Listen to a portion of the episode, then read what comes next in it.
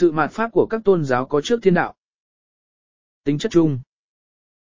Một về giải thích thế giới, và thế giới tâm linh, không một đạo giáo nào giải thích chính xác về thế giới, về khoa học tâm linh và các hiện tượng tâm linh, thế giới vô hình, linh hồn chính xác, trên cơ sở khoa học vật lý lượng tử hiện đại. Một số đạo dùng bí hiểm tâm linh để dẫn dụ tín chủ, lại có pháp môn phức tạp, kinh tự rắc rối. Bất lực trước một số hiện tượng tâm linh, như hiện vong, nhập vong, xem bói, tiên tri, sát thân bất hoại, thần giao cách cảm, tâm năng điều khiển, linh tính, giấc mơ, xuất vía không giáo chủ tôn giáo nào được và đã được thượng đế cho thấy người bằng mắt huệ, để người giáo dạy trực tiếp. Nên có khi hiểu sai về cha, hoặc dùng bí hiểm mô phỏng, dẫn dụ tín chủ, dọa nạt tâm linh tùy tiện.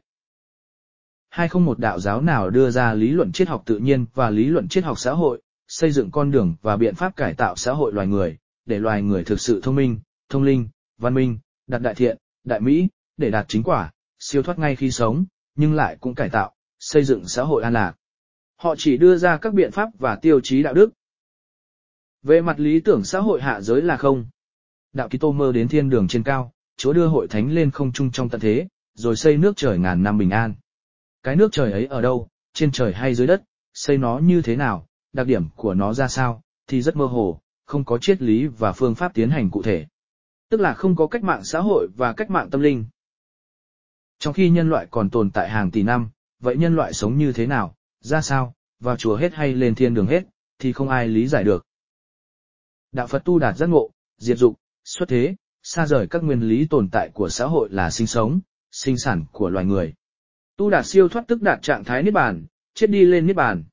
Nhưng còn xã hội hiện tại thì ai lo?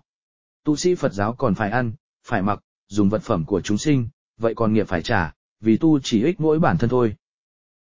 Người ta đi chùa cầu Phật, nhưng họ không hiểu nhiều về đạo đức và đạo pháp nhà Phật. Ngày nay và mai sau, Pháp Phật có độ, cứu nhân loại khỏi chiến tranh, bệnh hòa không. Phật tổ đã nói, vào thời mặt Pháp, tu sĩ độ mình đã khó, nói chi đến độ người. Cho nên Hồ Chí Minh có nói, ông bụt trong chùa hiền lành tốt tính, nhưng chả giúp được gì. Khái niệm xã hội thánh đức là của đạo Phật, vậy ta hỏi, muốn có thánh đức phải làm gì? Xây nó ra sao? Nó như thế nào? Ai sẽ xây nó, vào chùa xây hay sao? Hay là khuyên người ta sống có đạo đức là được? Đạo Phật chờ Bồ Tát Di Lặc giáng lâm, xây thánh đức, vậy Di Lặc xuống với hình ảnh ông béo à? Mặc áo cả sa vào chùa xây thánh đức sao? Ai đã biết mặt của Di Lặc thế nào? Bao lâu nữa, tới 8.400 năm sau khi thích ca nhập diệt, Di Lặc mới giáng lâm, vậy đến lúc đó, xã hội loài người sẽ ra sao? Rất siêu hiện đại rồi, vậy Di Lặc sẽ dạy gì vào lúc đó? Nay Phật Thích Ca đã hết nhiệm kỳ lãnh đạo, đã về rời, tất cả các cảnh chùa đã không được còn dáng bóng nữa. Đây là luật mới của thiên đình. Ngoài ra, như chúng ta biết, Phật coi Thượng Đế là Phạm Thiên Vương. Thiên Vương là một vị thần lãnh đạo một tinh cầu, như qua đất, sao hỏa có rất nhiều vị Thiên Vương. Cho nên sai lầm, tín đồ Phật giáo hiểu sai, phạm tội bất kính với cha. Cha là đấng đại toàn năng, còn sinh ra cả Phật Thích Ca, cho ngài xuống thế gieo đạo. Chúng ta nên nhớ, Ấn Độ giáo hay đạo bà La Môn thờ đấng bỡ giả mãn tức thượng đế. Phật Thích Ca, vì thầy ấn giáo suy đổi, không cứu độ được đau khổ cho chúng sinh, nên vì thương xót chúng sinh, ngài đã phát nguyện, tu luyện và sáng tạo ra pháp môn mới, trên nền tảng của ấn giáo, vẫn là phép tu thiền, luân hồi, kiếp nghiệp quả luân hồi, nhưng chủ trương thoát tục để thoát khổ, chủ trương không có ta tức là vô ngã, trong khi ấn giáo xác định con người là tiểu ngã linh hồn. Trong đại ngã thượng đế, đây là khác biệt chính yếu của đạo Phật, và khi đạt trạng thái niết bàn, thì trở về hư vô, về không thực chất là trở về với cha, hết luân hồi. Nhưng đạo Phật Nguyên Thủy không công nhận có linh hồn, thượng đế. Nay các đức Phật đã đắc đạo, linh hồn họ vẫn đang hiện hóa, hồn người ta nhìn thấy hàng ngày, thì lý thuyết nhận thức kia còn đúng hay đã sai. Và Đức Phật nói, thiên thượng thiên hạ, duy ngã độc tôn, vậy đúng hay sai? Ta chỉ biết có một vị duy ngã độc tôn, đang tới đức và sinh ra tất cả, là thượng đế. Cha vẫn đang lãnh đạo cả chư thần thánh tiên Phật. Trước khi Ngài Thích Ca Mâu Ni xuống thế để gieo đạo Phật, thì Ngài đã trải qua vô lượng kiếp tu rồi. Chính pháp của đạo Phật, như chính Đức Phật nói trong kinh Phật, chỉ phát triển có 2.500 năm, sau khi Ngài nhập diệt, rồi mạng. Nay Ngài đã nhập diệt được 2.553 năm. Đạo Phật nay đang hoàng dương hơn, nhưng nhân loại cần một cuộc cải cách vĩ đại để cả nhân loại thành một trường học, phải sống. Đức Phật mãi là một bậc thầy khai ngộ về đạo đức và lòng từ bi cho chúng ta phấn đấu. Ba nhiều luận điểm mang tích chất hoang đường trong kinh tự và pháp tu, đã làm khoa học hiện đại chống lại. Các tôn giáo này bí, do kinh tự đôi khi có những luận cứ quan trọng sai, thậm chí mang tính huyền thoại, nên dùng phương thức bảo thủ, bí nhiệm để lôi kéo con người. Thậm chí dùng thủ đoạn làm con người u mê, ngu đần, với cách muốn ngu để chỉ có tính phản động. Không có tôn giáo nào đưa ra được các quy luật lớn về đạo trời hay chính xác là khoa học về nhận thức các quy luật lớn trong tự nhiên và vũ trụ. Các tôn giáo trước đã có tính chất làm tôn giáo và khoa học chống lại nhau, vì sao? Vì sự bí nhiệm của pháp môn, bí hiểm tâm linh, không có khoa học tâm linh soi đường. Khoa học tâm linh không thống nhất được và không có điểm chung với khoa học lý hóa thô mục, triết học duy vật thô mục hiện có. Bốn các tôn giáo không ngừng miệt thị nhau, thậm chí dùng thần quyền tiêu diệt nhau, gây chiến tranh sát tộc, chiến tranh tôn giáo. Tôn giáo bị lợi dụng phục vụ tham vọng tàn độc bành trướng xâm lược trong suốt 2.000 năm qua, như một vết nhơ trong lịch sử nhân loại. Dùng tôn giáo làm lá bài để chống các dân tộc khác, gây khủng bố, áp đặt quyền tự do và độc lập của các dân tộc. Thế kỷ 20, ta thấy có khoảng 10 cuộc chiến mang tính tôn giáo. Thứ nhất phải kể cuộc chiến ở Bắc Gái Nhĩ Lan giữa những tín đồ tin lành và thiên chúa giáo thuộc La Mã đã kéo dài hàng thế kỷ. Thứ hai, cuộc chiến Bosnia và Kosovo giữa người Albania theo Hồi giáo và người Serbia theo chính thống giáo, cuộc chiến này còn mang thêm tính sắc tộc nữa. Thứ ba, cuộc chiến Closey ở giữa những người theo Thiên Chúa giáo La Mã và Hồi giáo. Thứ tư, cuộc chiến ở Nam Su đang giữa những tín đồ Thiên Chúa giáo La Mã và các tín đồ Hồi giáo. Thứ năm, cuộc chiến giữa người Thổ Nhĩ Kỳ theo Hồi giáo và người Hy Lạp theo chính thống giáo tức Thiên Chúa giáo, ở đảo Silut. Thứ sáu, cuộc chiến ở Kashmir giữa những người theo Hồi giáo được Pakistan hỗ trợ với những người theo Ấn Độ giáo được Ấn Độ hậu thuẫn. Thứ bảy, cuộc chiến ở Ambon, Indonesia giữa những người Hồi giáo và tín đồ Thiên Chúa giáo. Trước đó là cuộc chiến tại Đông Timor cũng của hai tôn giáo này. Thứ 8, cuộc chiến ở Sri Lanka giữa chính quyền theo Phật giáo và phe Ấn giáo đòi ly khai gọi là Hổ Tam Mưu. Thứ 9, cuộc chiến tại Afghanistan trước đây giữa hai phe Hồi giáo Taliban và Liên minh phương Bắc, nay là cuộc chiến chống khủng bố. Thứ 10, cuộc chiến tại Philippines giữa chính phủ theo Thiên Chúa giáo La Mã và lực lượng Hồi giáo gọi là Mô Dỗ. Hiện nay đang có cuộc chiến tiêu diệt nhóm Abu Sayyaf theo Hồi giáo, được coi như thành phần khủng bố có liên lạc với tổ chức khủng bố quốc tế Al-Qaeda.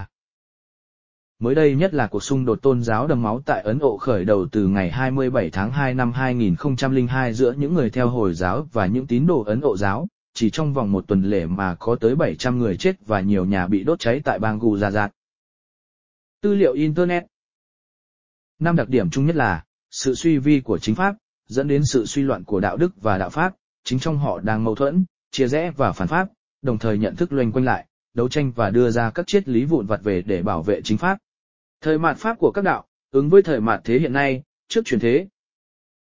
Chúng ta sẽ thấy, sự suy mạt khủng khiếp của các linh mục Kitô và giáo hội Nga cũng thờ Chúa, Mỹ cũng thờ Chúa, nước nào đúng trong đạo đức.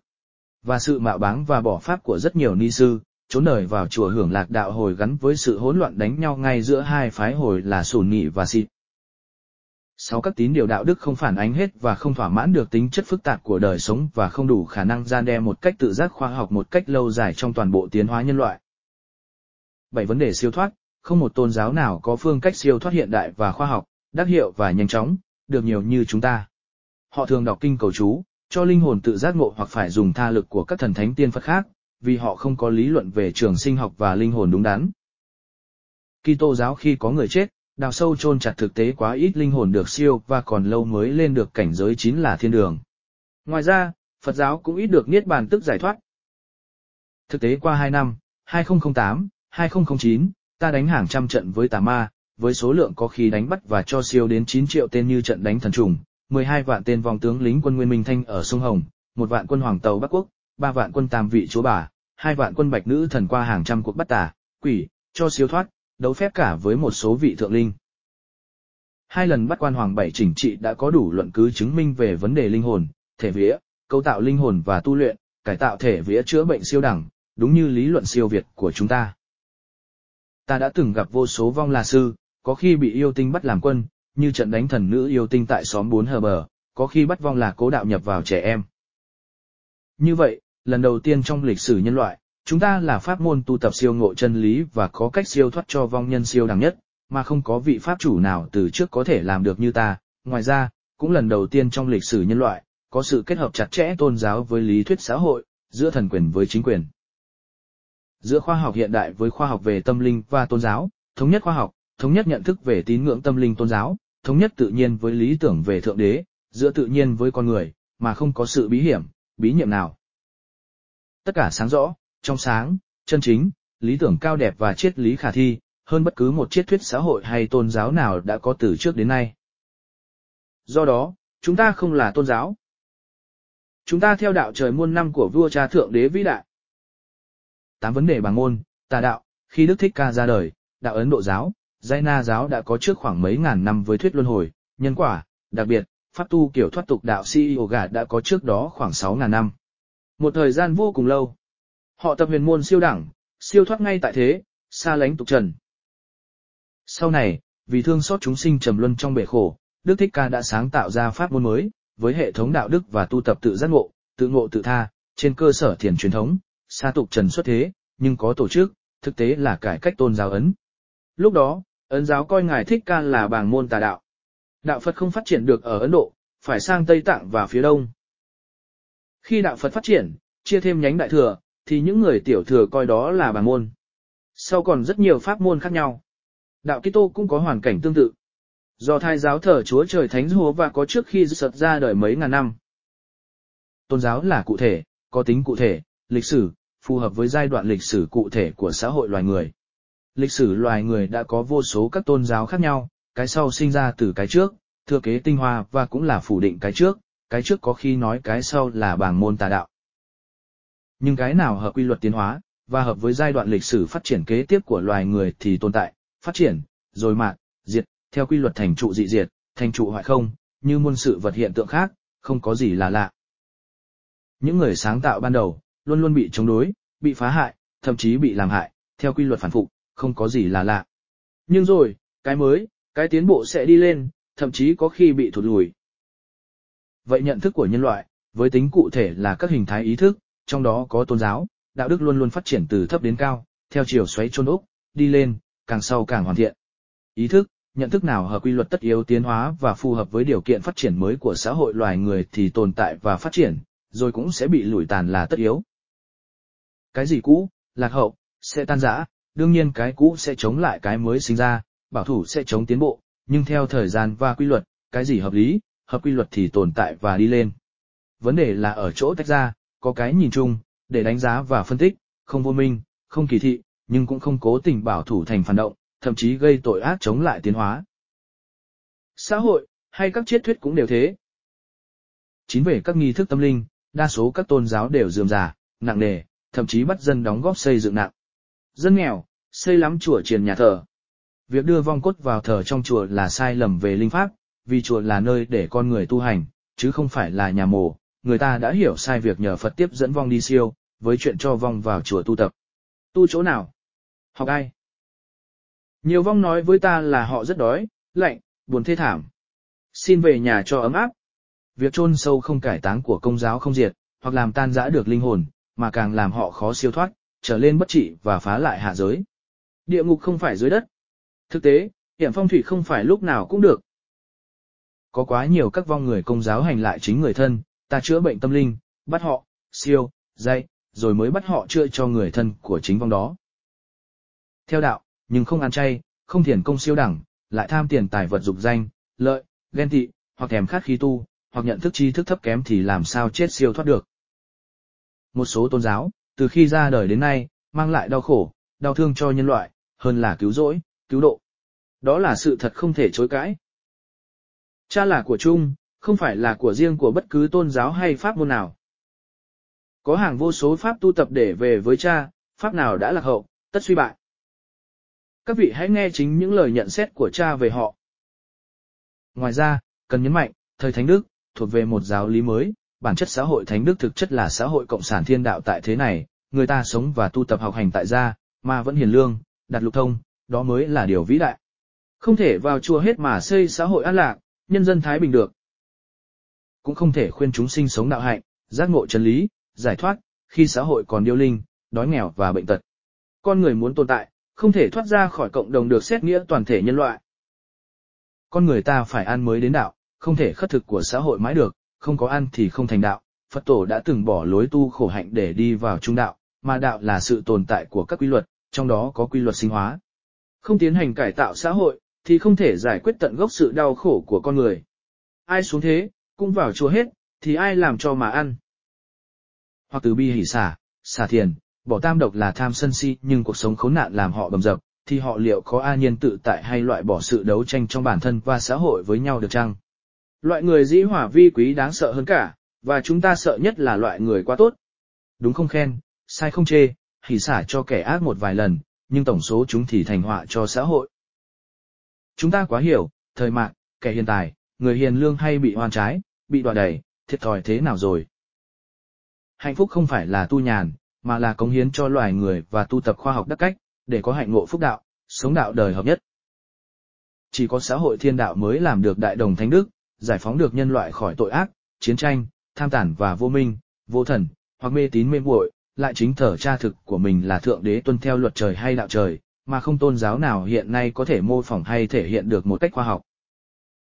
Chúng ta là tiểu ngã trong đại ngã, tiểu hồn trong đại hồn, thực tế hiện nay linh hồn Phật tổ vẫn tồn tại, vẫn hiện hóa, chứ không phải là không. Thượng đế còn vô vàn đau khổ, vì con cái của người còn đau khổ, đưa vài chục vạn người lên thượng giới trong một thế kỷ là quá ít, nhưng nếu thế giới này là một xã hội lành mạnh, thì sẽ có hàng chục triệu, hàng trăm triệu người đạt đạo. Còn mọi chư Phật và Bồ Tát, đều luôn theo chỉ lệnh của vua cha. Các cổ thần, hay cổ Phật, hay các thần thánh, hay các thần tinh đều là một, là cách gọi khác nhau của các tôn giáo mà thôi, vì nhân loại cũng chỉ là một. Tuy nhiên, tương lai, chúng ta sẽ chọn lọc những tinh hoa cao quý của Phật giáo để xây thánh đức là, đạo đức cao đẹp, bắt chánh đạo, thuyết luân hồi, nhân quả. Tất nhiên cần sửa lại, pháp thiền, vì không thiền, không thể đạt thần thông và năng linh. Phật tổ mãi là người thầy vĩ đại của chúng ta. Chúng ta cần kế thừa, phát huy tính tốt của nho giáo phương Đông. Ngày nay chế độ phong kiến không còn tồn tại với tư cách là hình thái chính trị, pháp quyền, cơ sở kiến trúc thượng tầng cũng như hạ tầng của nó đã bị sụp đổ, nhưng với tư cách là một hình thái ý thức đạo đức, đạo nho, thì những mảng vỡ của nó vẫn còn, dù ít dù nhiều, vẫn ảnh hưởng lớn tới xã hội phương Đông hiện nay. Do đó phải xét cái hay, cái dở của nó để góp phần xây dựng nền văn hóa mới phát triển lành mạnh theo tinh thần tiếp thu chọn lọc tinh hoa của nó, không phủ định sạch chân mà kế thừa biện chứng có chọn lọc. Một phần tư tưởng nho giáo tồn tại, do các nguyên nhân sau, do cơ sở kinh tế cơ bản vẫn là nông nghiệp với sản xuất lạc hậu, kiểu truyền thống. Ở Trung Quốc, Đông Nam Á vẫn còn bộ phận kinh tế nông nghiệp nông thôn lạc hậu. Tính chất sản xuất nông nghiệp như thế này còn tồn tại khá lâu nữa, nhất là ở các vùng nghèo, kém phát triển, miền núi. Đô thị hóa nhanh, nhưng diễn ra chủ yếu ở các đô thị lớn và quanh đô thị. Nông dân vẫn chiếm số đông. Làng xã, thôn xóm không khép kín như xưa, nhưng vẫn tồn tại văn hóa tiểu nông lạc hậu. Văn hóa chưa được hiện đại hóa toàn diện, chưa xóa hết mù chữ. Phong tục tập quán cổ truyền luôn luôn có xu hướng bảo thủ và phát triển rất chậm. Chung với nước, tinh thần chung quân ái quốc, chung với vua, hiếu với cha mẹ được cải biến thành chung với nước, hiếu với dân. Đạo tam cương ngũ thường, ngũ luân của phong kiến, tạo ra giềng mối giường cột trong quản lý xã hội cũ, biến cải thành một số kinh nghiệm trong xây dựng các mối quan hệ mới, trong xây dựng thiết chế văn hóa, thiết chế chính trị, đạo đức, trong quản lý xây dựng gia đình và xã hội mới, con người mới. Đức là nội dung quan trọng nhất của xã hội phong kiến, đức là phẩm chất, tập trung ở, lễ, nghĩa, nhân, trung, hiếu, tiết hạnh. Ngày nay xã hội phương Đông vẫn trọng đức làm đầu, có tài mà không có đức như cây không có gốc, vô dụng lại có hại, Hồ Chí Minh. Cái nết đánh chết cái đẹp do đó đạo đức vẫn là nền tảng muôn đời của xã hội. Ý nghĩa và tầm quan trọng đó ngày nay vẫn còn nguyên giá trị. Ngũ Luân, vua tôi, cha con, vợ chồng, trường đấu, bè bạn. Ngày nay quan hệ vua tôi thành quan hệ cá nhân với lãnh tụ, hiểu rộng ra là với thầy, với cấp trên, với tổ chức, vẫn cần có chuẩn mực, có tình, có lý, vừa là đạo lý là người. Làm công dân phải chung với nước, con phải hiếu với cha mẹ, vợ chồng vẫn phải tương kính như thân, hòa hợp. Em phải kính anh, bạn bè phải nghĩa, hiệp, thuận, thân. Tu thân vẫn là một giá trị quan trọng trong xây dựng nhân cách con người. Cả đời người lúc nào cũng phải tu thân. Thanh niên thì lập thân mới lập nghiệp, người thành đạt lập nghiệp mới lập môn. Giá trị danh chính môn thuận vẫn còn tác dụng lớn. Hiện tại vẫn là nguyên khí của quốc gia. Con người ta sinh ra vẫn phải tuân theo luân lý chung, đó là đạo làm người. Có trí, lễ, nghĩa, trung, liêm thì mới thành nhân. Đặc biệt là cán bộ. Cụ hồ dạy, chung với nước, hiểu với dân, cần kiệm liêm chính, trí công vô tư. Đạo đức vẫn là cáo gốc của người cán bộ cách mạng.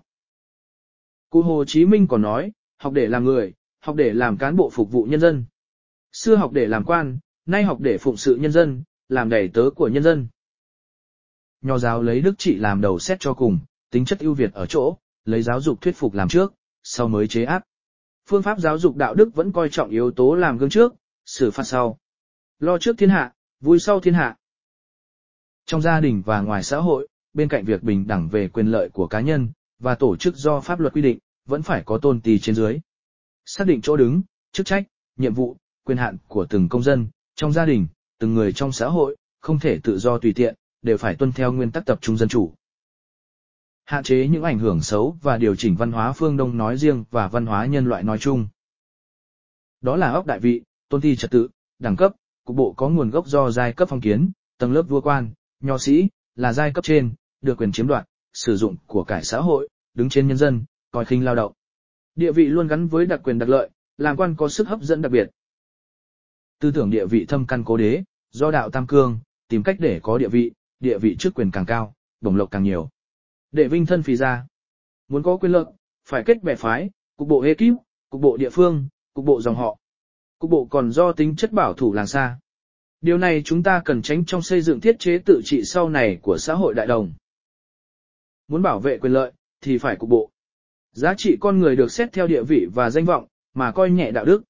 Vì tư tưởng quyền danh mà háo quyền hành, háo danh. Tâm lý háo danh còn ảnh hưởng tới cả lớp trẻ khi học, chọn nghề và cả xã hội. Đạo đức phong kiến trọng người quân tử, xét kỹ là người có học, cho nên quân tử phải đem sự học ấy để hành đạo, giáo hóa, tràn dân, huệ dân. Nên đôi khi, biến dị đi, quan tham cũng là cha mẹ dân. Xuất phát từ tư tưởng đặc quyền đặc lợi, nên để bảo vệ địa vị ấy, vua phải dựa vào dòng tộc, cho mình là thiên tử chăn dân. Thần thiêng phải có bệ hạ, quan thì phải dựa vào vua, nịnh mặt vua, dựa vào dòng họ, cục bộ. Một người làm quan cả họ được nhờ. Vô số vua quan vì quyền lợi cá nhân, mà tranh ngôi vị, tranh đất, tranh thiên hạ, đưa xã hội bao năm vào chinh chiến nổi ra nấu thịt, huynh đệ tương tàn. Không biết họ thay trời hành đạo cái gì. Đã có tư tưởng như thế, nên phải có những thủ đoạn như kéo bè kéo cánh, tiêu diệt lẫn nhau, tranh giành chức quyền, làm hại người tài, người lương thiện. Đặc biệt là tính cách đấu kỵ ganh ghen xấu xa, nguồn gốc là để tranh giành, gây vô vàn tội ác. Thời loạn thì trọng nhân tài, đến khi thời thịnh, thì triệt hạ hiện tài. Trong lịch sử có vô khối chuyện đau lòng về chia rẽ đất nước, triệt hạ hiện tài, bảo thủ phản động, phản dân hại nước vì quyền lợi của bộ.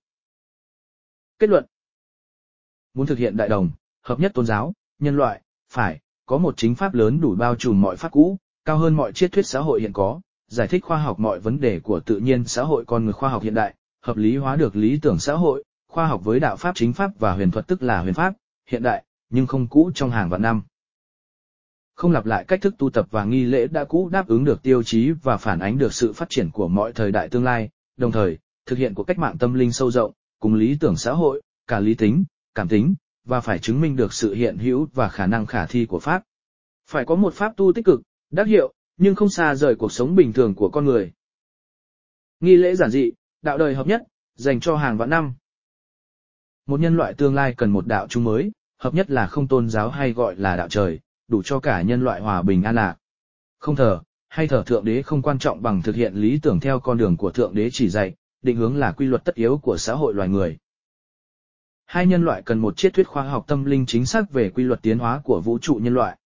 Hiện triết học phương Tây hiện đại bế tắc và khủng hoảng, chủ nghĩa tư bản sẽ tất yếu bị diệt vong. Triết học và khoa học hiện đại bó tay không đủ khả năng giải thích các hiện tượng bí hiểm và sự thật tâm linh. Ba có người sẽ nói chúng ta là gì mà có quyền phán xét các tôn giáo. Ta nói các lý do sau. Thứ nhất đã là đứng ngoài họ, và là con người có nhận thức, thì phải biết hay dở tốt xấu, khi nhận thức cái khác, ví như nhận thức người khác và người khác nhận thức về mình vậy. Do đó, ta có quyền nhận thức cái hay, cái dở của các tôn giáo. Cái mới sinh ra, thì luôn phủ định cái cũ, xưa các tôn giáo lúc mới ra đời, hay các học thuyết cũng thế. Thứ hai, các đạo đã mạt pháp do chính họ, có tính phổ biến, không cưỡng lại được. Vì chúng ta được lệnh xây dựng chính pháp mới, có quyền lực tâm linh của thiên đình ban cho, có sắc lệnh, có khả năng thông linh, ngôi chính vị ghế bóng nên có quyền so sánh, tự tin nghiên cứu và nhận xét, trên cơ sở đánh giá khách quan, khoa học, theo nhận thức của chúng ta, chứ chúng ta cũng không vơ vào. Không chửi rủa bới móc, hay miệt thị tôn giáo, mà trân trọng, thận trọng đánh giá, không chỉ chúng ta, mà theo như đánh giá chung và ngay trong đánh giá của chính các tôn giáo đó. Thậm chí chúng ta tiếp thu nghiêm túc, khoa học các giá trị tinh hoa của họ. Tại sao? vì đạo đức chính thống của mọi tôn giáo đều cao đẹp, các bậc giáo chủ xưa đều là những linh căn lớn do quyền phép và tiên tri của cha giáng thế lập đạo. Cái gì cũ, không hợp nữa, thì nói là cũ. Thứ ba, hiện nay, luật thiên đình lập thánh đức tại thế, nhưng tất cả các pháp môn cũ đã và sẽ không bao giờ đáp ứng được tương lai ấy, không thể tiến hành một cuộc cách mạng về khoa học tâm linh và khoa học về xã hội được. Nếu ai tiến hành được, thì chúng ta cầu cho họ thành công.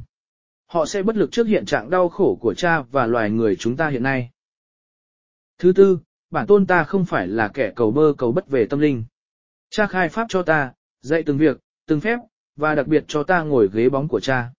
Sứ ít người nhìn thấy vong hồn, nay thời mới, cha cho nhiều linh căn dáng thế nhìn thấy cha, và đã có nhiều người ngoại cảm cao cấp, biết rất rõ, hoặc nhìn thấy cha độ cho ta, cha cho họ cũng như ta nhìn thấy cha. Khỏi phải cãi xem có thượng đế có thật hay không.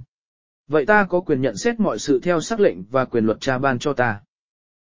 Thực tế, đến nay, các bóng linh đều đã tuân luật chuẩn bị chuyển thế. Kẻ nào đã xuống đầu thai, tại thế, chống luật, chống phép, sau sẽ bị xử trị. Chúng ta chờ cuộc chuyển thế, không được manh động. Ai tranh giành cũng không được, mọi sự do cha và chư thiên sắp xếp cho phù hợp. Lý thuyết này góp phần, dâng lên thánh đức. Sau chuyển thế, các linh căn chúng ta còn sống ở hạ giới tuân theo cha dáng linh dạy mọi việc để thực hiện công việc chung. Sẽ còn nhiều các linh căn nổi lên. Lời Thượng Đế Thượng Đế là ta, ta là Thượng Đế. Sinh ra muôn loài, ta là Chúa Tể. Ta là cỏ cây, hoa lá, nhân sinh. Ta là đất đai, hạnh phúc, hòa bình. Là chân lý, cội nguồn cuộc sống. Là văn minh, là màu xanh, đích đợi. Ta là phúc phần dáng khắp nơi nơi. Ta ở đâu dáng phúc ở đó. Kẻ nào rẻ rúng ta sẽ mất ta. Kẻ bỏ ta sẽ quay trở lại. Kẻ ta bỏ sẽ làm lại từ đầu. Kẻ hại ta sẽ tự tiêu diệt. Kẻ phản ta là tự phản mình. Kẻ chống lại ta sẽ bị người chống. Kẻ nhạo báng ta là tự hủy thân mình. Ta là đấng cao minh. Thiện mỹ chân vĩ đại. Đạo hàng ta phổ ba ngàn thế giới. Mười phương trời, ta ngự ở trung phương. Ấy là bắt đầu tinh tòa bạch ngọc phi thường. Ta là thượng đế. Thượng đế là ta. Ta là chúng sinh. Chúng sinh là tất cả. Chí tôn là cây, thiên tôn là lá. Ta là ông trời. Trời cao không tả. Thần thánh Phật ta sinh. Ta là thiện sinh, thiện đạo. Ai nói về ta, ta sẽ ở bên. Ai nghĩ về ta, ta sẽ ở trong lòng. Thờ ta là đạo. Đạo thiện, đạo đồng. Đạo trời muôn thủa thủy chung. Ấy dòng nhựa sống máu hồng muôn năm.